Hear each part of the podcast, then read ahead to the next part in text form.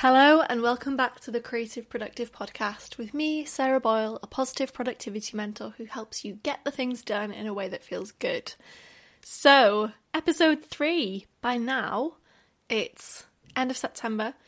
Hopefully, we're settled back into routine. The um, first few episodes of the podcast in this series, they very much focused on recovering from that time off, whether it was planned or unplanned, and kind of resting, resetting, and getting ready for this last quarter of the year and making progress with it. So, obviously, what we want to do today in this episode is to look ahead and get into planning for these last few months of the year so that we can make it as productive as possible before we start 2022. Oh my god, it is coming. Can you believe it? I can't. So, some people might feel that there isn't enough time in the year left to reach their goals, but I actually think that this is the best time of the year to make progress. We're settled back into a fresh routine. Hopefully, by now, we're getting into it, we're happy with it, we're feeling rejuvenated from the summer, and we're motivated to start 2022 on a high by ending 2021 on a good note, of course. So, last week I ran a free workshop on how to make progress in that last push of 2021, and this podcast episode kind of will cover what we talked about. Um, but you know, in the form of audio instead. So, how to make progress in the last few months of 2021. And of course, in that free workshop, I announced that I have revamped my membership, which I had I actually closed at the beginning of the year. I had the Creative Productive Club, which was a membership and it involved workshops and kind of virtual planning sessions together. But I've revamped it, I've changed it up a bit, and now it is called the Do the Things Club. I know, really imaginative name, but it's basically for people who want to do the things get going with their projects and have some accountability to sit down and plan and then do the action. So, yeah, amazingly, the name doesn't start with a P. I feel like a lot of my services and products end up starting with P's.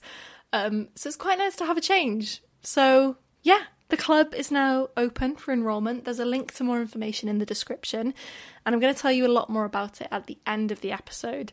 But I want to get on and talk about making progress in the last push so let's talk about that. So, in the first episode of Series 3, I talked about how it's often not really that helpful to dwell on, I suppose, the routines or the systems that we've kind of lost or given up on. So, that basically relates to your goals as well. So, if you've got certain goals that maybe had to be let go for a little while, um, maybe you just haven't had the time to focus on, maybe you lost motivation, or maybe self discipline as well it might be that you haven't made any progress on them in quite a while. And that can be quite difficult. Often, when we feel that we've not given up on something or let something go a little bit, it can be really hard to get back on the horse and keep going. So, sometimes I think it is helpful to kind of reflect on the reasons why we've given up on something. It might be because, particularly if you said it at the beginning of the year, maybe you felt like you had all the time in the world to work on it and then suddenly it's September, and maybe you haven't done as much work as you expected you do because life got in the way. It might be because summer kind of overtook your life a bit and you just didn't have the time to sit down and focus. It might be that you kind of disconnected from your purpose or your reason for working on that goal.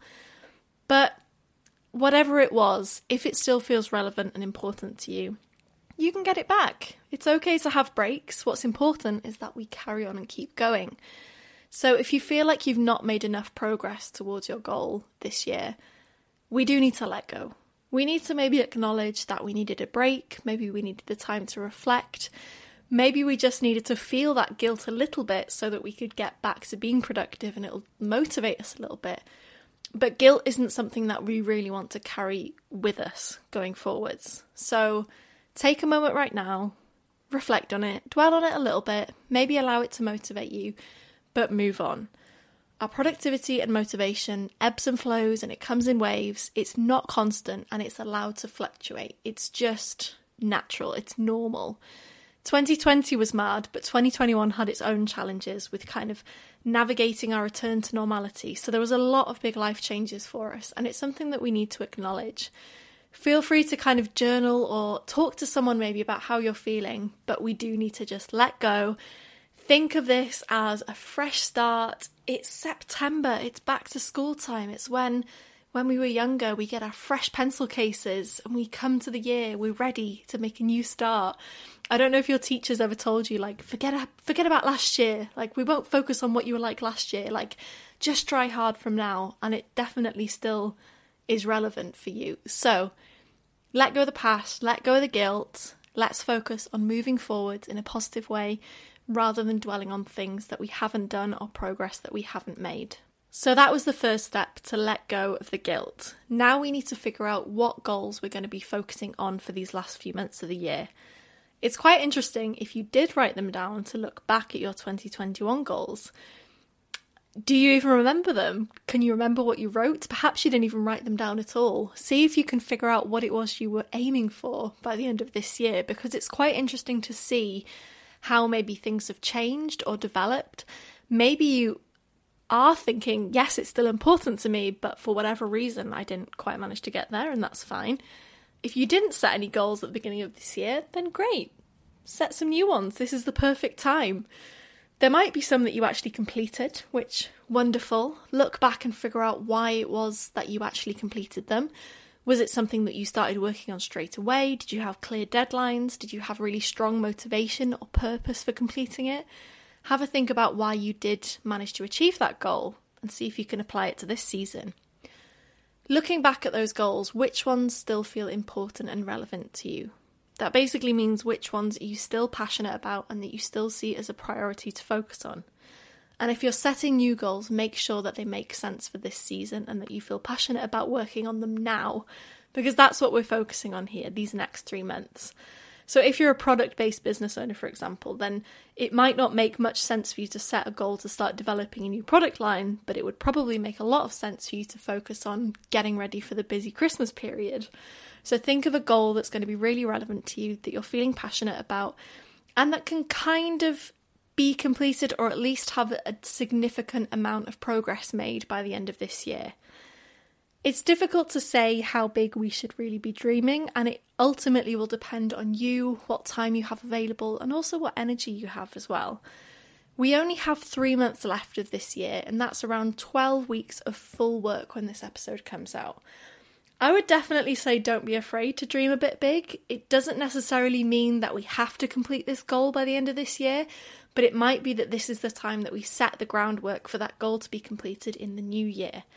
It's really great to have an idea of where we want to be as a way to start setting goals and targets that will get us working towards that in a really focused way and it will get us working towards the life that we want to live. And this kind of relates to my next step, which is to start breaking those goals down. So once you've chosen a goal or a couple of goals that you feel will be achievable in these next 12 weeks, that is when you start breaking it down and figuring out how it's going to be completed step by step in these next three months. So, the next step, as I said, is to break it down. We are working with a quarter here, the final quarter of the year. So, that's approximately three months and 12 weeks, October to December. And obviously, there'll be time in December when it's Christmas, I guess, that you'll probably want to take some time off. But of course, there's still ways to make progress around that. And if anything, it's quite good to schedule in that rest for yourself as well. So, as we have around three months, we can start by breaking our goal down into three rough steps. Now, I always recommend focusing on quality rather than quality. So, after considering which goals are going to be the priority, how are we going to break those down? Don't try and spread yourself too thin. Remember that we need to make focused progress in a place that's really going to impact you and, you know, show you that your work has kind of been worth it. I don't recommend focusing on lots of little goals. I'd really recommend focusing on one bigger goal and then, of course, we break it down. So, let me give you an example of how I would break a goal down. So, if my goal for the end of the year was to create a new self led course, then I can roughly break that down into three big milestones. So the first one would be planning and brainstorming, the second would be drafting and kind of writing all the content, and then the third one would be designing and refining. So for each month, I have a goal or intention. So October, I plan it all. November, I actually start creating it, and then December, I take some time to start finishing it off, creating the layout, and fleshing out everything else that needs doing. Now, that goal of creating a new self led course, obviously, it's not all finished and done and dusted and tied with a bow by the end of December. There's other stuff that I need to do to actually fully complete it, things like marketing and actually selling it. But that's a big task that I can focus on broken down, which will get me to a point for the new year where I'm ready to introduce that new offering and then focus on the next bits. So that kind of illustrates how you can break a goal down and really focus on setting foundations for the new year. It's really interesting actually to start thinking about goals you might want to set in the new year and how you can start to lay those foundations now. You're going to be just giving yourself a leg up and helping your future you to get going and make amazing progress. Now, just to go back to that breaking it down. So, if I'm going to start by breaking down that goal even more, what I'll start doing is using my plan and creating smaller tasks or deadlines for each of those monthly goals. So, for example, if I'm starting to draft out and plan different parts of it, perhaps each week in the month I focus on drafting a different section. So, maybe I focus on section one in the first week, section two in the next, section three, etc., etc. So I've set myself smaller deadlines and we really get strategic and start putting those in place in a plan. Let's briefly go over how we plan it all out. So, all those little deadlines and goals obviously need to be fit into a plan that is an accurate representation of your time and energy. So, if you don't already have a plan, I don't know what you're doing. Um, I feel like I said this probably every episode, but make sure you have some kind of plan or at least something that helps you to see your time in the next few months. If you want to make progress and you want to kind of reach those big picture goals, you need to be able to see when they're going to be able to be completed by kind of fitting in those smaller things. So make sure you have something, whether that's a Google Calendar, whether it's a wall planner, something that shows you what is going on in your life in these next few months so that you can make sure that those stretch goals, those big goals, are realistic and you're going to be able to do the work to reach them. We don't want to be unrealistic because often when that happens, we might feel bad that we've not reached a goal when actually we probably, it was never realistic in the first place and we were kind of setting ourselves up for failure. So, planning the entire next few months might feel a little bit daunting, but it's a process, and you don't need to add in solid concrete commitments straight away. Add your rough deadlines, add your kind of monthly intentions, and as things become more concrete and things get closer in time, just keep revisiting the plan and adjust it. If it helps it to feel a bit less intimidating, think of the plan as an intention and something to aim for rather than something that you must reach. If maybe you don't manage to reach really strict deadlines, or if you have a history of not being able to and then feeling bad about it, then that's not good. We don't want to feel that guilt. We often have to adapt plans and we don't want to feel guilty about it. Remember that planning is a tool, it's there to help us and support us and keep us on track. But if it's going to make you feel guilty because it's too strict, then it's not going to work. It's really good to stretch ourselves, but if we set lots of deadlines that we fail to meet, then that's not good. We end up stressed and upset. We might feel that we failed, and that's just not the case. We've still made progress, even if it's at a slower pace than we initially expected. In my opinion, slower progress, when it's realistic, when it fits in with our lives, is a lot more beneficial. Often, the hardest part of planning, though, is not setting it up and creating it. I really like to do a nice little planning day afternoon with myself, which I highly recommend. You can get a nice drink, get your plan, sit there with all your things, and kind of figure things out and look at the next few months. The hardest part of planning for a lot of people is to keep up with it and to continue to use it.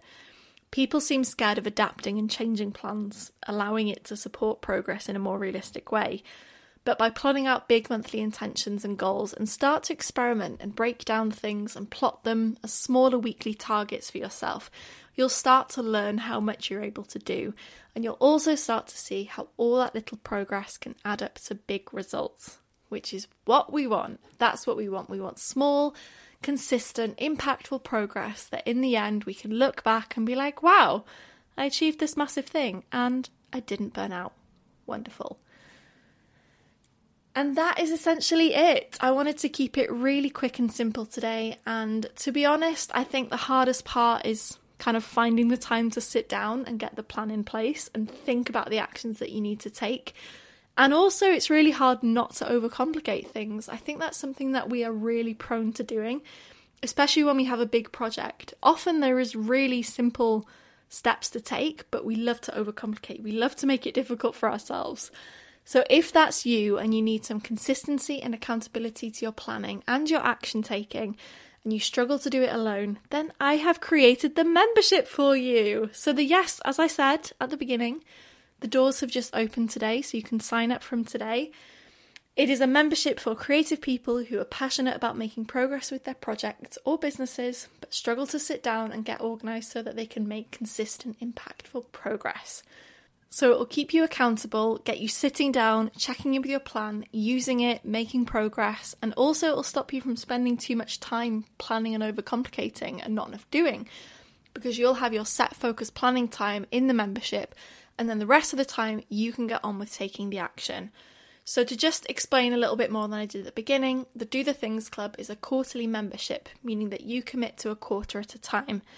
And you will get a free Stationery Magpie flexible wall planner included so that you can use that to plan for your next quarter. We'll have fortnightly virtual planning sessions on a Monday evening where we sit down, do our planning for the next few weeks, look at our intentions for the month, and relate it back. And also, we will have a monthly workshop where we dive deep into topics that will help us to boost our positive productivity and help us to take action so we can achieve the goals that we're passionate about. Obviously, I'm going to put the link in the description so that you can read more about it and get your place. I'm so excited for this season of progress and productivity, and I'm so happy I get to reintroduce a membership for it as well. It was such a joy running the Creative Productive Club, but I just felt like I needed some time to kind of refigure out my mission, do my big rebrand from Stationery Magpie to Positively Productive and kind of get ready to be able to offer a membership that was even better and could support you in even more specific ways. When we're in control of our time and our energy and our productivity, that's when amazing things can happen. So, links in the description to sign up. I'm so excited to have you. We have our welcome session coming up on the 4th of October and then after that, it all kicks on. So you can find all the dates, all the details on the link. And yeah, that's basically it. Make sure you're following me on Instagram at positivelyproductive.co. And all that's left to say is I hope you have a wonderful, productive day. See you next week.